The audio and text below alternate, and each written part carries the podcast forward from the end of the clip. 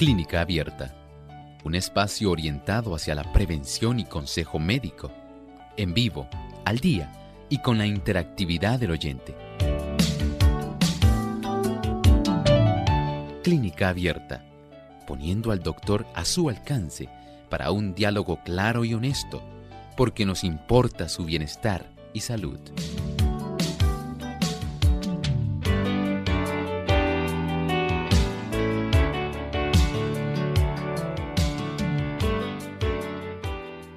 Ha llegado el momento de usted hacer su consulta en nuestro programa de clínica abierta y estamos invitándoles para que participen en esta edición del día de hoy donde usted puede hacer esas preguntas que durante la semana pues a veces no las pueden realizar porque no es el día. Hoy es tema libre y usted puede hacer cualquier tipo de pregunta.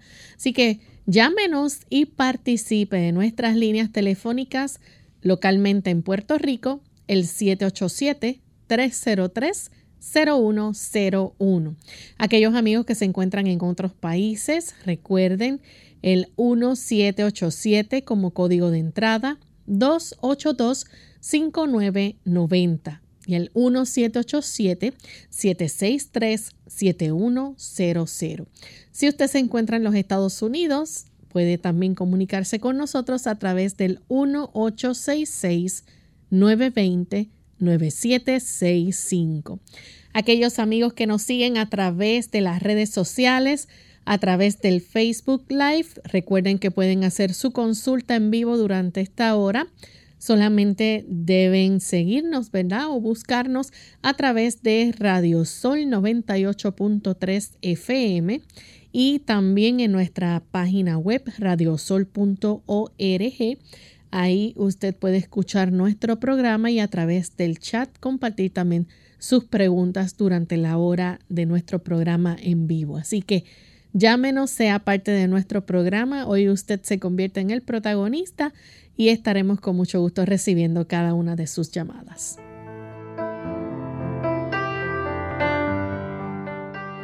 Y le damos una cordial bienvenida a todos los amigos que recién se acaban de conectar. Agradecemos el patrocinio que nos brindan diariamente sintonizando nuestro programa. Recuerde que si nos está siguiendo a través del Facebook Live, usted puede darle un me gusta y compartir con cada uno de sus contactos nuestro programa para que otras personas también puedan sintonizar Clínica Abierta.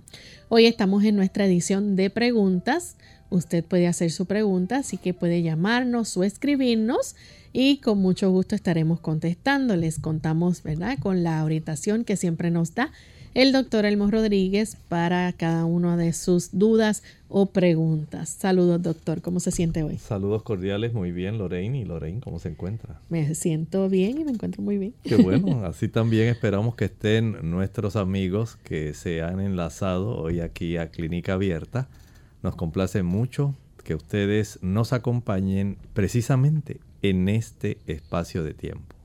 Y antes de comenzar a recibir las llamadas de nuestros amigos, que tenemos nuestro cuadro totalmente disponible en este momento, ya pueden comenzar a llamar.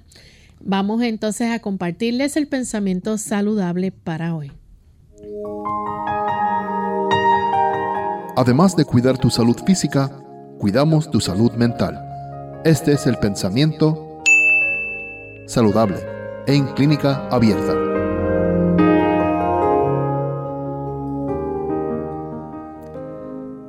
La mayor parte de los pacientes sufren las consecuencias de su mal comportamiento en su modo de comer, beber, vestir y trabajar. No hacen caso de los principios que rigen la salud su transgresión de las leyes de la naturaleza produce resultados infalibles. Y cuando la enfermedad les sobreviene, muchos no lo achacan a la verdadera causa, sino que murmuran contra Dios. Pero Dios no es el responsable de los padecimientos consiguientes al desprecio de la ley natural. ¿Usted se ha dado cuenta? Usted observa al ser humano, deténgase un día y mientras usted aguarda algún servicio o alguna gestión, Sencillamente observe al ser humano. Vea la cantidad de personas que les gusta tomar alcohol. Ve a aquellos que les gusta fumar.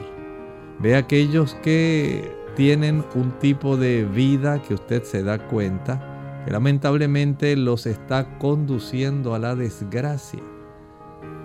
Pero muchas personas pretenden que la salud es algo solamente de que nací con una buena genética o no.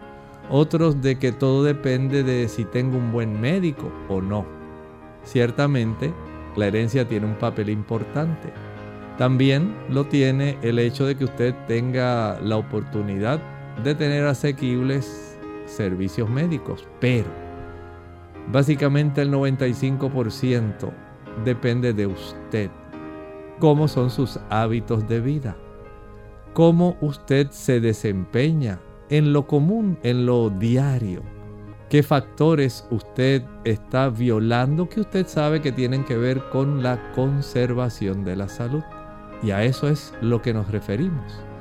Cuando usted sabe qué es lo que le ayuda a conservar la salud y lamentablemente no lo ejecuta, entonces usted desprecia las leyes de la salud e invita a venir la enfermedad. Piénselo. Hay mucho que usted puede hacer por usted mismo en beneficio de su salud. Hágalo. Agradecemos al doctor por compartir con nosotros el pensamiento saludable. Y estamos listos para comenzar a recibir sus consultas. Así que tenemos la primera consulta que nos hacen. Una persona nos escribe y dice, doctor, ¿algún tratamiento para la resequedad en el cuero cabelludo y picor? Bueno, aquí usted puede hacer algunas cosas que pueden ser muy útiles. Puede conseguir un buen champú y un buen enjuague o acondicionador. Y este tipo de producto, generalmente para ayudar con el picor y los problemas del cuero cabelludo, es un champú y un acondicionador que contienen el aceite de melaleuca, tea tree oil. Y este tipo de productos ayuda muchísimo a las personas. Pero hay algunas cosas que usted puede hacer. Por ejemplo, trate de lavar con cierta frecuencia, digamos, si usted no lo hace diariamente, si no lava su cabello diariamente, hágalo cada dos o tres días. Y también aplique algún tipo de aceite como aceite de almendras que le puede facilitar mejorar su cuero cabelludo. También tenemos otra consulta y nos dicen, habemos personas que no pueden dormir más de cuatro horas diarias. ¿Se considera, ¿Se considera pecado el usar medicamentos para poder dormir ocho horas? Comprendemos su preocupación. Pero hay algunas cosas que usted puede hacer antes de que usted entre a juzgar moralmente el que una persona use o no use medicamentos.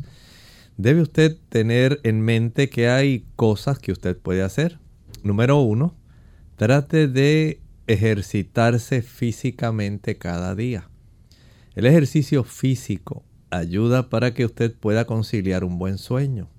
De esta manera usted está poniendo un buen cimiento para tener una buena noche de descanso. Y no estoy hablando solamente de que usted pueda estar un ratito en lo que vas a tender la ropa o regresa o sencillamente hizo un poco de ejercicio arrancando algunas hierbitas.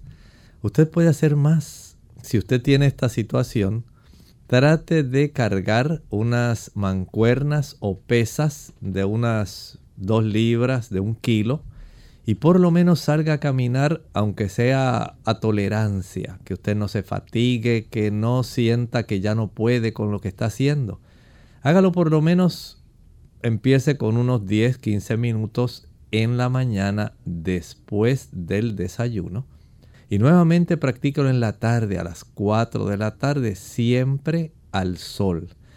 De esta manera, usted va a recibir un beneficio adicional. Además de facilitar que el cuerpo produzca sustancias en los músculos que van a inducir el sueño porque el cuerpo quiere reparar el desgaste muscular, también va a tener el beneficio de que el sol ayuda para que pueda desarrollarse una mayor cantidad de melatonina que tiene que ver con el descanso.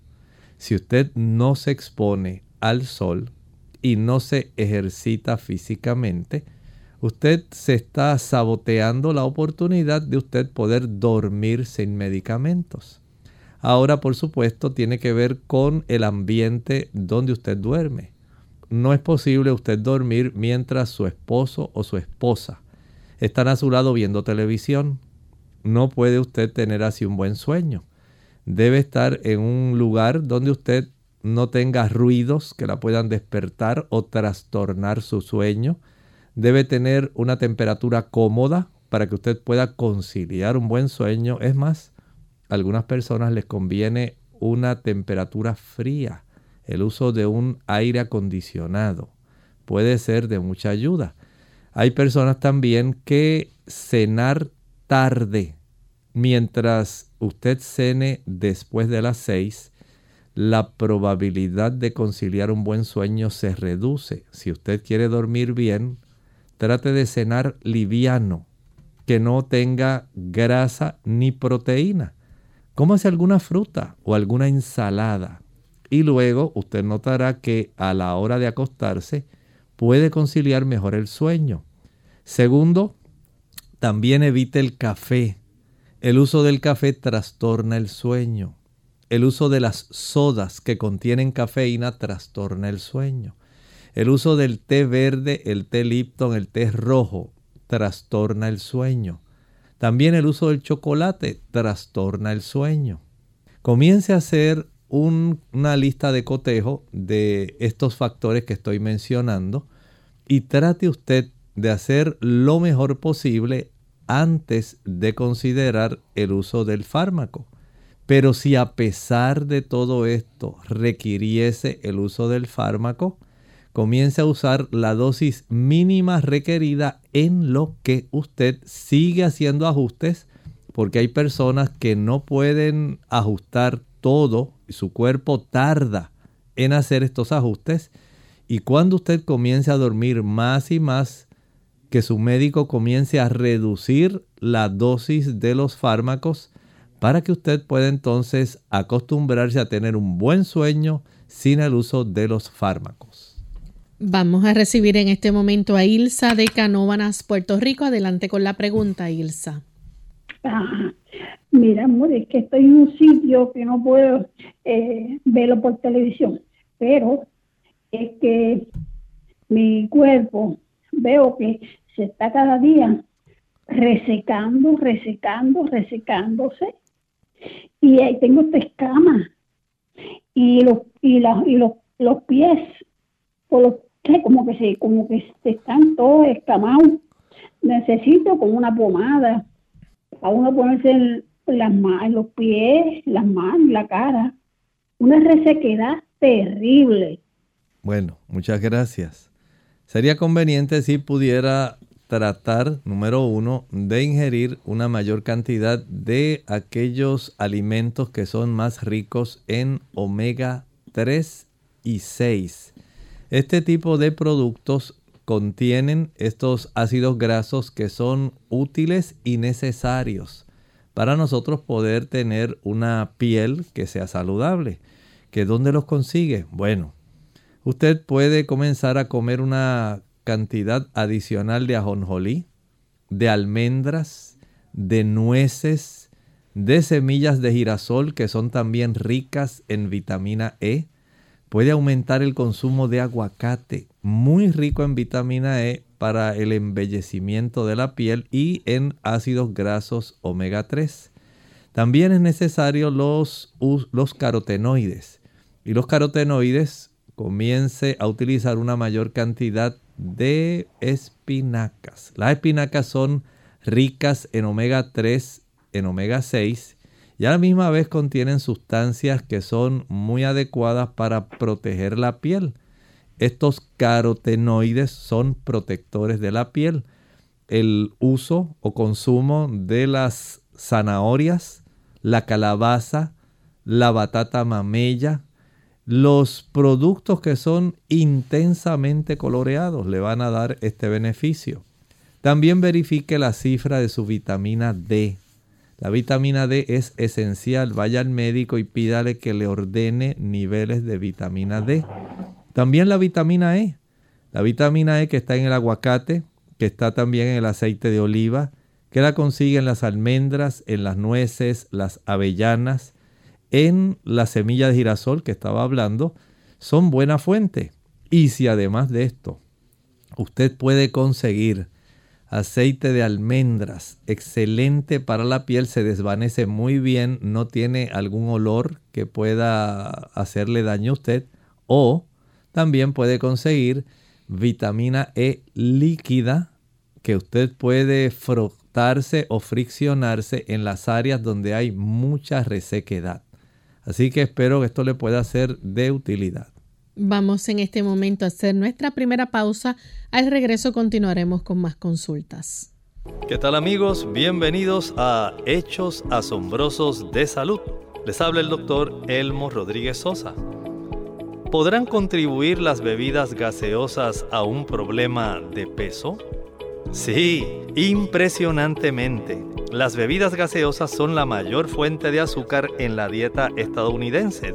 De hecho, el consumo diario de refrescos añade aproximadamente 9 cucharaditas de azúcar a la dieta de las niñas adolescentes y unas 14 cucharaditas a adolescentes varones. Según la Administración de Drogas de los Estados Unidos, el consumo de azúcar ha estado aumentando constantemente desde 1982 gracias a los alimentos altamente refinados como el mayor contribuyente. La media lata de 12 onzas de soda contiene 10 cucharaditas de azúcar, pero incluso el pan blanco contiene aproximadamente 3 cucharaditas en cada rebanada.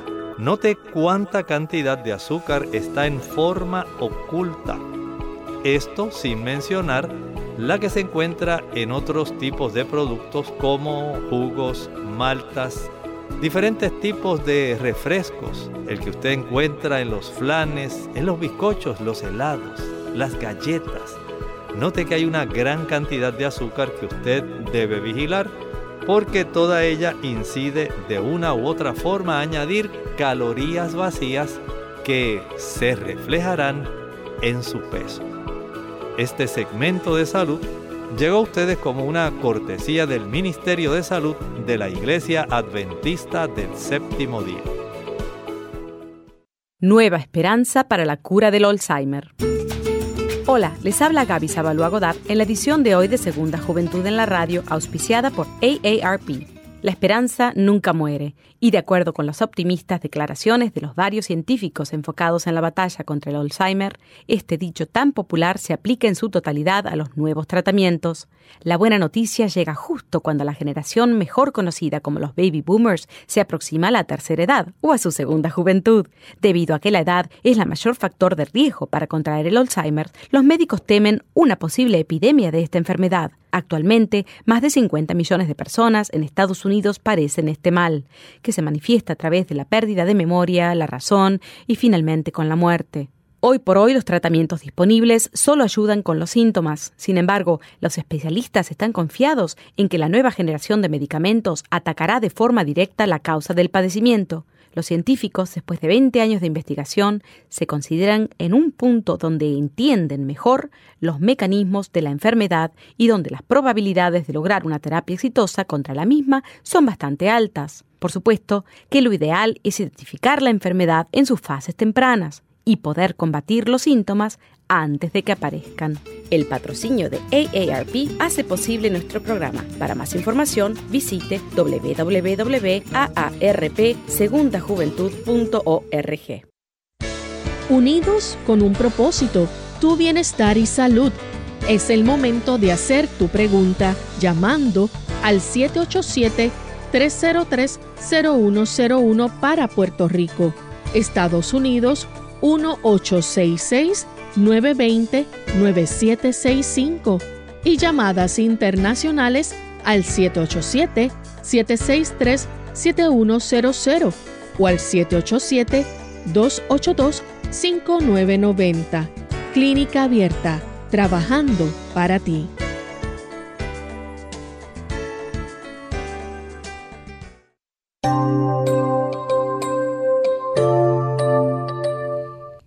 Ya estamos de vuelta en Clínica Abierta, amigos, y continuamos recibiendo sus llamadas. Tenemos un anónimo de Fajardo, Puerto Rico. Adelante con la pregunta, anónimo.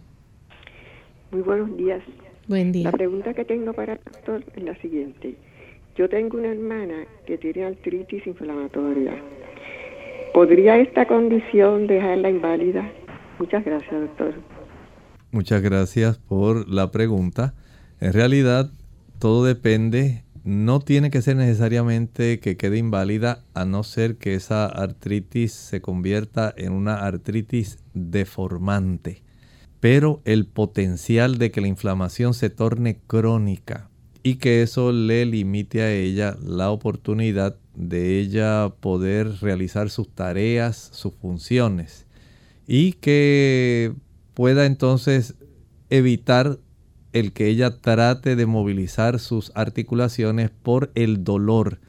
Literalmente puede hacer a la larga. Que se pueda tornar más bien, eh, vamos a decir, discapacitada inicialmente por el aspecto mental, donde se trata de evitar el dolor, y secundariamente porque el proceso inflamatorio crónico comienza a dar procesos y cambios que facilitan el que se vaya deformando. Pero si no es deformante, que ya se le hayan virado sus dedos, que se le hayan formado abultamientos, nódulos, especialmente en las articulaciones interfalángicas, las que están entre los huesos que componen nuestras manos, entonces podemos decir que está a tiempo ¿Y qué ella puede hacer para evitar esto? Número uno, recuerde que el uso del azúcar va a facilitar el proceso inflamatorio. No podemos evitar la artritis mientras usted sigue facilitando el proceso de la inflamación consumiendo jugos, maltas, refrescos, bombones, helados, paletas, bizcochos, galletas, flanes, chocolates. De esa manera, usted se está básicamente garantizando que su problema continúe. Igualmente ocurre mientras sea mayor el consumo de aquellas sustancias que contienen ácido araquidónico. Es un ácido que se encuentra de una manera abundante en los productos que son animales. Hablamos de leche, mantequilla, queso, huevos, carnes. Este tipo de productos va a producir eicosanoides y estos químicos facilitan el que se desarrollen prostaglandinas inflamatorias que van a no solamente inflamar, sino a atraer una gran cantidad de sustancias que perpetúan la inflamación y trastornan la forma como nuestro sistema inmunológico entiende el proceso inflamatorio, haciendo daño y alterando la calidad de la articulación. Por lo tanto, evitar principalmente estos dos productos, el azúcar y todos los productos de origen animal, le da una ventaja para que ella pueda tener un beneficio. Si además de eso consume productos como la alfalfa, se puede ayudar. Pero si come la alfalfa y sigue comiendo lo otro, realmente no tiene un beneficio neto. Tenemos Nelly de Aguadilla. Adelante Nelly con la pregunta.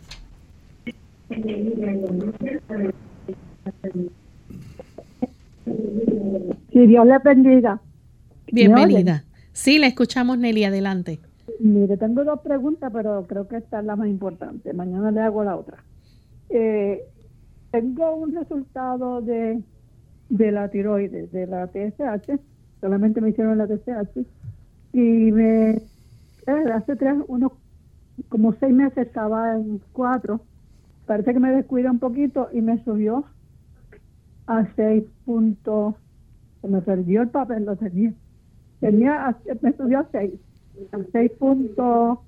Ay, Dios mío. A 6.1, a 6.190. Eh, yo quisiera que usted, la pregunta es, ¿hasta cuánto tiempo, hasta cuánto es el número que uno debe esperar para comenzar a tomar eh, pues esas pastillas que dan para la tiroides? Y si todavía puedo pues normalizarla, porque en una vez que me subió a 3, pues la, me normalizé a 2.8 con su consejo, pero me despide yo creo que un poco y me subió a 6.190. Ah, ¿Cuánto es la puntuación que uno debe tener para comenzar a tomar la levotiroxina, algo así? Dios me lo bendiga y gracias. Muchas gracias por la pregunta. Tengo, tengo nódulos en la tiroides. Muy bien, gracias.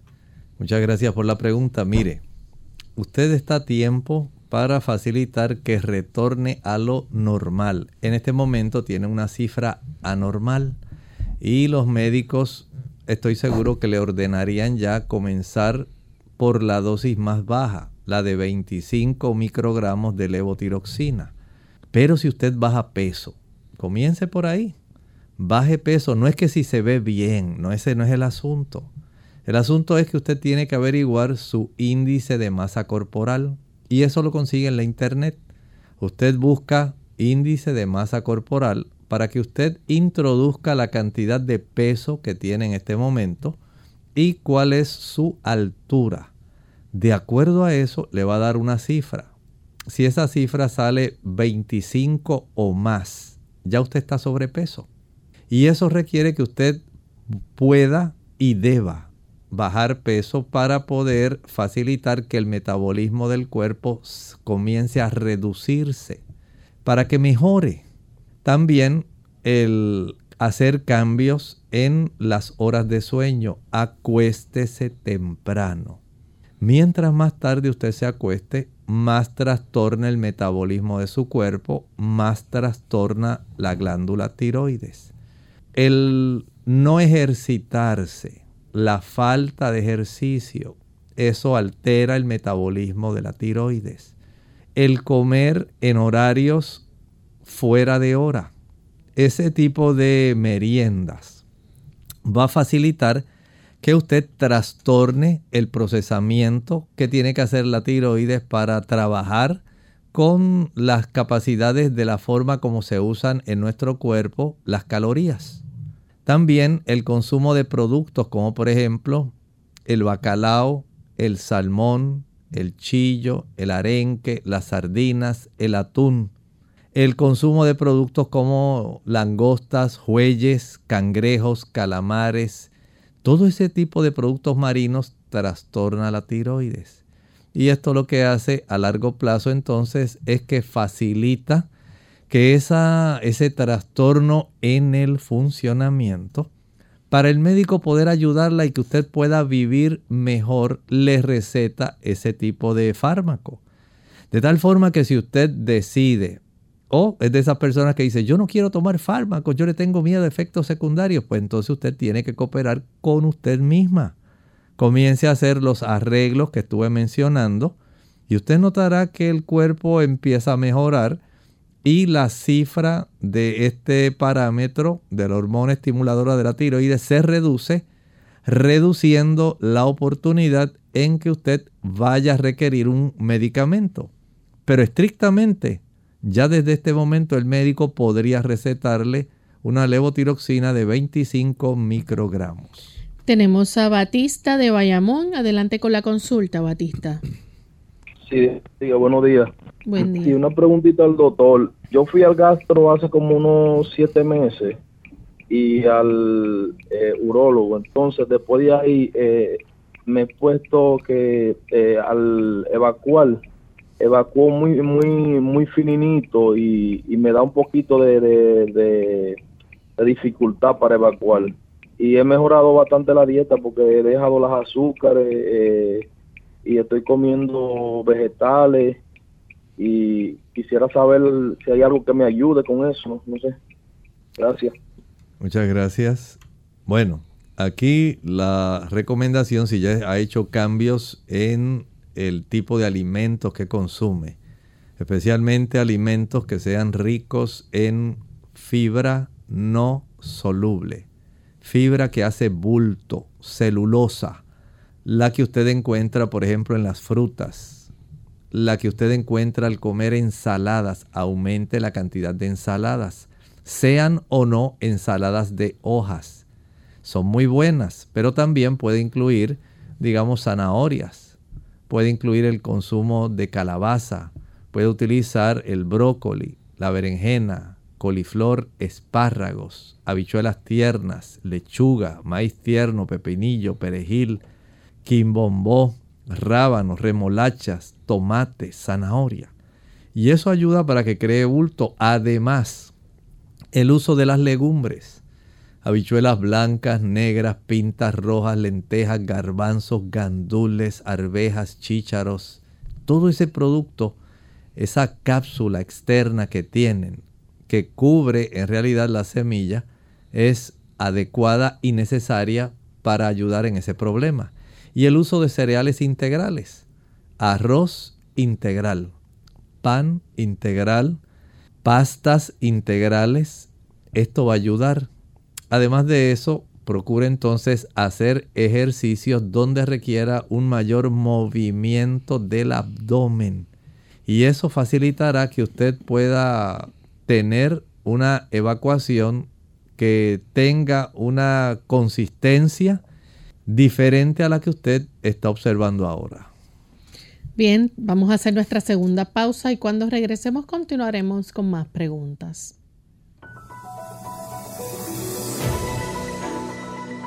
El cáncer de mama o de seno es un cáncer que se forma en las células de los senos.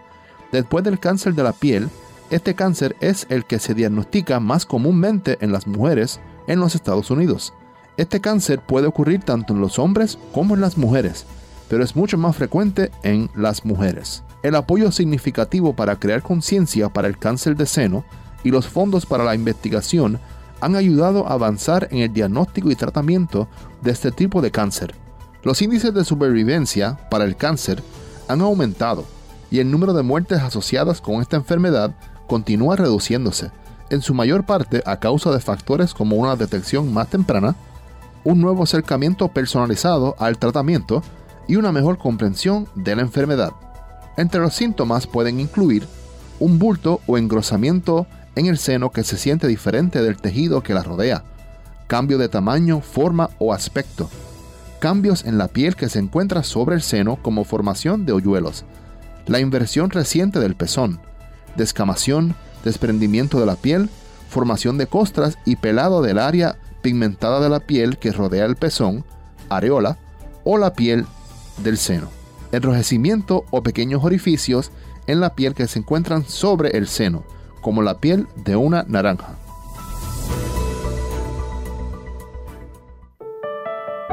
El agua es igual a salud, tanto por fuera como por dentro. Aplicarla externamente por medio del baño diario ayuda a tener una buena higiene. Ingerirla en suficiente cantidad como de 6 a 8 vasos entre las comidas es la sugerencia para proveerle a tu cuerpo. Un mal silencioso. Hola, les habla Gaby Zabalúa Godard con la edición de hoy de Segunda Juventud en la Radio, auspiciada por AARP. No importa cuántas veces lo repitan, el no tomar conciencia de que el colesterol es un mal silencioso que eventualmente puede provocar la muerte sigue siendo el principal obstáculo para tratar a tiempo esta enfermedad. Al no haber síntomas, muchas personas no hacen caso y acuden al médico cuando la enfermedad está avanzada. A pesar de que el colesterol en sí mismo no es perjudicial, es precisamente cuando sus niveles suben y se acumulan en las paredes de las arterias cuando empieza a presentar problemas. En estos casos, evita la ingesta excesiva de azúcar y derivados. Aumentar el consumo de fibras, controlar el peso e iniciar un programa de ejercicios puede ser suficiente para bajarlo. Sin embargo, en algunos casos el colesterol elevado no es solamente consecuencia de malos hábitos alimenticios, sino de una alteración genética heredada. Otro factor indirecto que puede estar relacionado con el aumento del colesterol es el estrés la edad y el tabaquismo. Por ello es preciso hacerse un examen médico para definir la causa y encarar con el médico de cabecera el tratamiento adecuado. Sigue el consejo y no los dejes para después. Realízate la prueba para medir el colesterol hoy mismo. El patrocinio de AARP hace posible nuestro programa. Para más información, visite www.aarpsegundajuventud.org. www.aarpsegundajuventud.org. Clínica Abierta. Ya estamos de vuelta en Clínica Abierta, amigos, y tenemos a Areli que llama desde la República Dominicana. Adelante, Areli, con la pregunta. Eh, buenos días, Dios le bendiga grandemente a todos ustedes. Eh, le quiero hacer la pregunta al doctor Elmo Rodríguez. El día pasado eh, estuve visitando al neurólogo. Pasa que me he sentido muy quebrantada con un dolor fuerte de cabeza me mandó a hacer una resonancia magnética con contraste y sin contraste y las dos registraron el mismo problema. Tengo una isquémica crónica y quería saber si el doctor me puede recomendar algunos medicamentos naturales eh, que se, yo pueda preparar o hacer. ¿Y a qué se debe ese, ese, esa isquémica crónica? Muchas gracias, le escucho por la radio. Perdone, no se, no se retire, no se retire. ¿Podría decirme otra vez, pudiera repetir nuevamente la primera parte de la consulta? Me estuve sintiendo con unos dolores fuertes de cabeza. Sí. Eh, fui al neuro y este me indicó resonancia magnética con contraste. El primer estudio arrojó que tengo una isquémica crónica. Yo me preocupé, estuve buscando en internet a qué se debe Volvió cuando fui a la consulta, eh, volvió y me indicó otra resonancia con contraste a ver si tenía alguna diferencia o qué pasaba o como un, eh, eh, un estudio más profundo. Y cuando me hacen el estudio, doctor, otra vez salgo con la isquémica crónica. Pero en realidad lo que me indicó fue medicamento para el dolor de cabeza, no pongo para eso. Entonces, eh, decidí llamarlo y preguntarle a usted, doctor, si había eh, algún medicamento natural que se pudiera eh, preparar o hacer para este tipo de problemas. ¿Y a qué se debe ese, ese, esa isquémica crónica con la que yo salí? Muchas gracias. En realidad, la isquemia crónica quiere decir que hay áreas donde un tejido en su caso es el cerebro, donde un tejido no está recibiendo suficiente cantidad de sangre y ese tejido se está afectando. Cuando usted tiene un brazo, una mano, que usted la aprieta fuertemente por la muñeca y comienza a hacer, a abrir y a cerrar la mano. Esa mano, al usted impedir una buena circulación arterial, va a carecer esos dedos y esa mano de recibir una buena cantidad de oxígeno y nutrimentos. Esa ausencia del transporte de oxígeno por parte de la hemoglobina y la ausencia de una buena cantidad de ácidos grasos, proteínas, vitaminas, minerales, carbohidratos hacen que el tejido empiece a morir. Entonces, en la isquemia, la falta de oxígeno principalmente va a facilitar que haya áreas de el cerebro que comiencen a perderse. Empiezan ellas a sufrir, van muriendo lentamente. Esto se debe generalmente a que haya obstrucciones en el sistema que nos lleva sangre a la cabeza, tanto a la corteza del cerebro como a los núcleos de la base del cerebro. Cuando hay, digamos, placa de ateroma mayor de un 60% en las arterias carótidas que son las principales del cuello, cuando las ramificaciones de esas carótidas en las arterias temporales que nosotros desarrollamos para nutrir principalmente las regiones anterior y media del cerebro, la arteria vertebral, la zona de las arterias basilares, todo eso al estrecharse, ya sea por colesterol, ya sea porque se ha ido desarrollando endurecimiento por placa de ateroma, ya sea por pequeños coágulos, ya sea por hipertensión arterial, o por diabetes también. Va facilitando un trastorno de las vías de arterias, esas vías arteriales que deben suplir el cerebro con oxígeno, nutrimentos y debe facilitar la salida de aquellas sustancias que son perjudiciales, que si se acumulan trastornan el cerebro. Así que la base está número uno, en que usted verifique su alta presión. Si usted es hipertensa y no se está tomando sus fármacos, ya tiene un problema. Número dos, si usted tiene elevado su colesterol, tiene que trabajar con eso. Si tiene elevada la cifra de su glucosa sanguínea, su azúcar, tiene que trabajar con eso. Si usted es una persona muy sedentaria, que usted trabaja sencillamente en una silla frente a un monitor y no hace actividad física, ahí está la clave principal. Mientras mejor usted pueda mover la sangre hacia la cabeza. Eso es lo que puede garantizar si no hay obstrucciones, si no hay coágulos, si no hay inflamación, el que usted pueda llevar sangre adecuadamente a esos tejidos cerebrales es lo que va a impedir la isquemia que está desarrollando. La clave, la circulación adecuada. Tenemos entonces a Margarita que nos llama de Estados Unidos. Adelante con la consulta, Margarita. Sí, muy buenos días a todos. Dios les bendiga. Soy Margarita. Yo ya me he reportado con ese mismo problema que tengo yo, fibrosis pulmonar. Pero el doctor que me atiende de los el pulmonólogo me dio unas medicinas que yo ya averigüé todas esas reacciones y me parece que no me gustan. Y usted dio una medicina natural, pero yo no la copié bien. Y entonces yo la he buscado y no la encuentro. Entonces ahora lo que quisiera que me hace el favor el doctor de darme la, de letrearme las letras para yo anotarlo bien y así encontrarla. Pero me gustaría escucharla porque no tengo otro método para escuchar este la, la, la medicina. ¿Cómo no? no cortar el teléfono. Se lo voy a decir, pero la tiene que escribir. N de niño, N de niño. La letra A, letra A. Y la letra C de casa.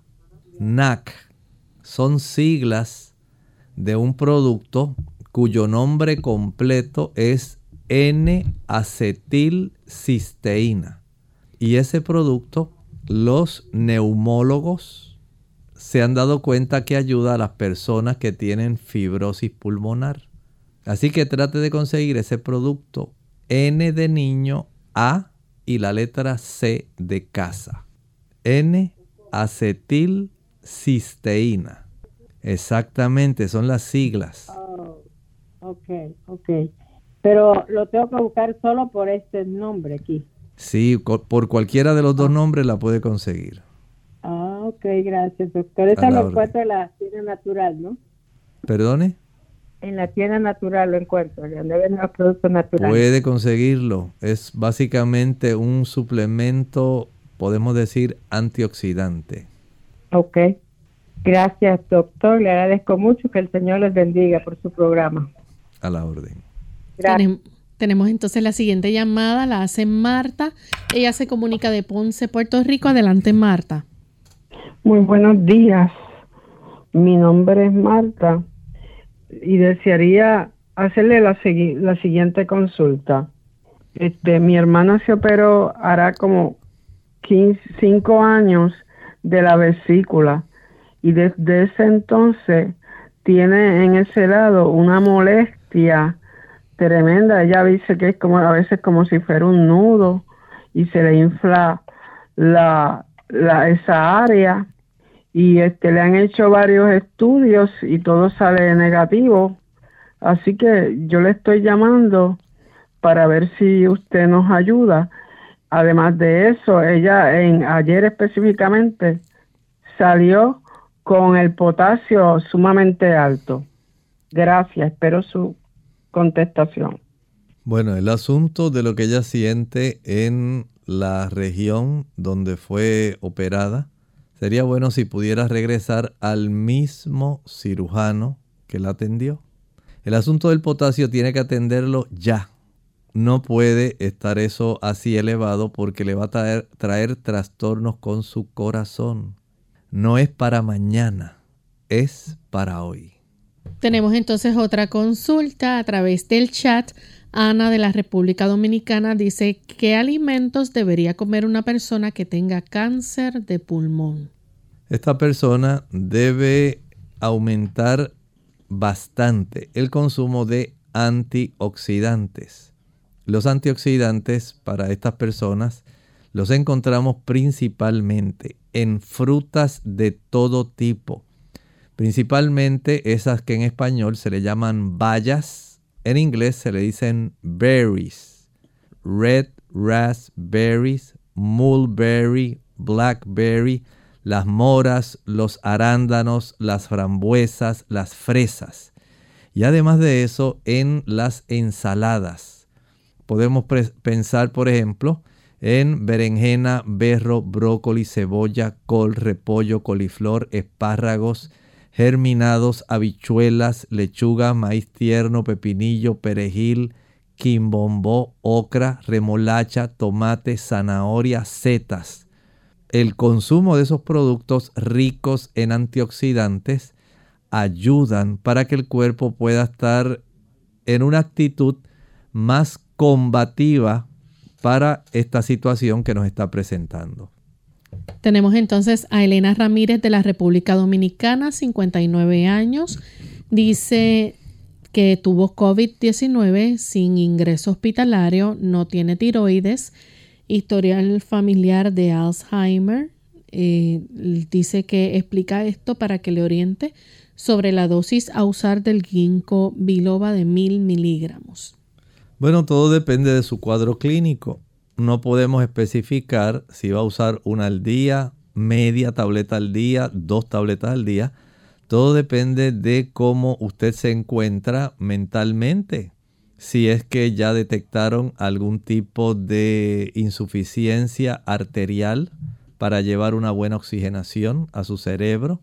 Si es que hay algún tipo de incapacidad para que usted pueda tener una buena circulación cerebral esto les recomiendo que lo pueda hablar junto con el neurólogo o el médico primario que usted la atiende, porque hay que ver que no interactúe con algunos fármacos que se utilizan y algunos de estos medicamentos contienen interacciones con el ginkgo biloba.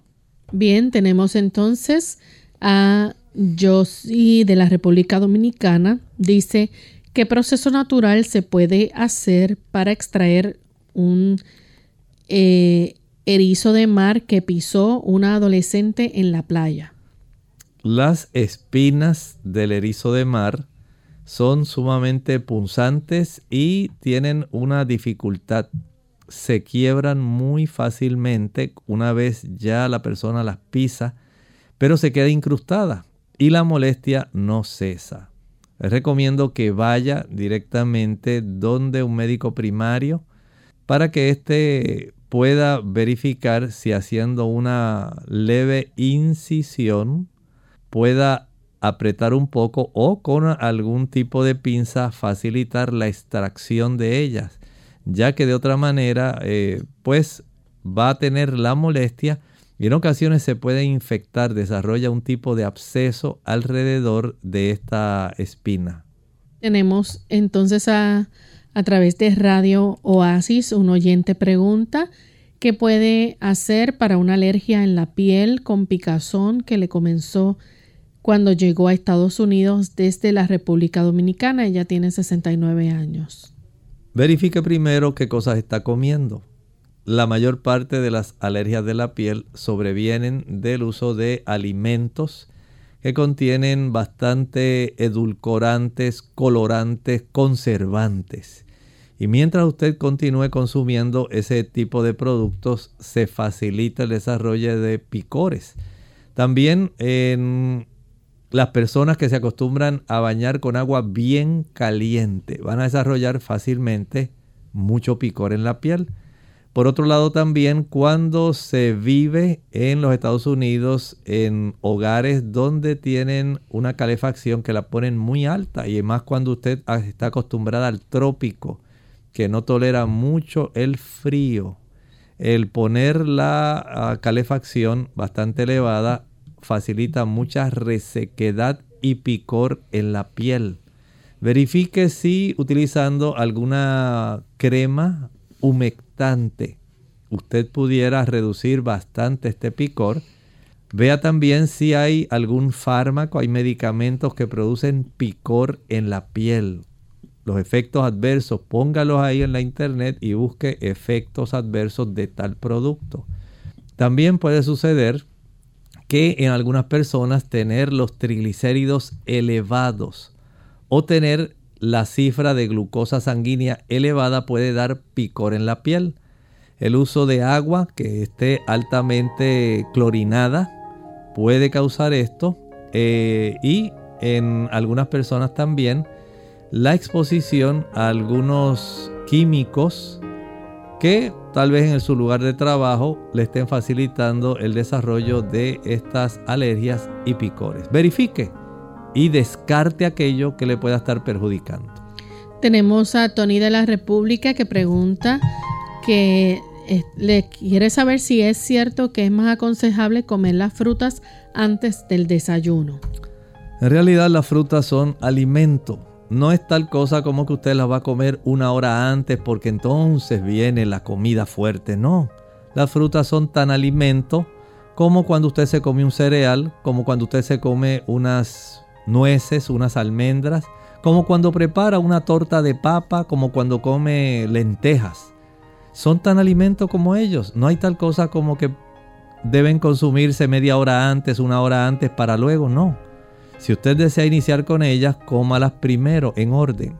Y después que coma su fruta, diga, ahora me voy a comer mi plato de avena, voy a comerme unas nueces, voy a tomar mi taza de café de cereal o a comerme dos rebanadas de pan. Pero es parte del desayuno. Durante el mismo tiempo, el espacio de tiempo de su desayuno, consúmalas. No media hora ni una hora antes. Consúmalas en primer lugar y luego siga con el resto de la comida. Bien amigos, ya hemos llegado al final de nuestro programa. Agradecemos a todos aquellos que hicieron sus preguntas y les invitamos a que si no alcanzó a realizarla, el siguiente programa de preguntas pueda acompañarnos en el jueves y hacer sus consultas. Vamos entonces a escuchar este pensamiento para meditar. Hablábamos ayer de Apocalipsis 14 y el versículo 9. Y el tercer ángel le siguió diciendo a gran voz, si alguno adora a la bestia y a su imagen, y toma la señal en su frente, o en su mano. ¿Escuchó bien? Sí. Hay una señal y hemos dicho que el Señor tiene una señal. Esa señal está identificada en la Biblia, no es una suposición mía. El Señor ya la identificó. Usted lo puede encontrar, por ejemplo, en Éxodo 31:13, en Ezequiel 12, 12, Ezequiel 20, 12 y 20. Y en otros lugares, el Señor identifica la adoración en el día de sábado como una señal entre Él y sus seguidores. Pero los que siguen a la bestia de su imagen probablemente no lo saben. Pero el reposar o adorar en domingo no es bíblico. Lamentablemente usted tiene el buen deseo, pero no es un mandato bíblico ni es el día correcto de adoración. Esto es un día de adoración que viene desde el imperio romano, donde se adoraba al sol. Por eso en inglés todavía tiene su nombre, Day. Y por supuesto, cuando Constantino se cristianizó, él también quiso cristianizar a todo el imperio y deseó adoptar el día de adoración que el imperio adoraba. De ahí entonces el cristianismo, al tener al emperador como parte de la membresía, quiso adoptar este día de adoración. Lamentablemente no es el día correcto. Jesús no lo cambió. El sábado sigue siendo el día de adoración según los diez mandamientos. Amigos, nosotros entonces nos despedimos y será hasta nuestra siguiente edición de Clínica Abierta. Con cariño compartieron el doctor Elmo Rodríguez Sosa y Lorraine Vázquez. Hasta la próxima.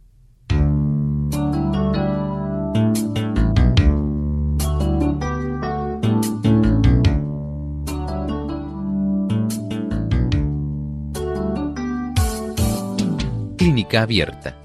No es nuestra intención sustituir el diagnóstico médico. Antes de poner en práctica cualquier consejo brindado en este programa, usted debe consultar con su médico. Hasta la próxima.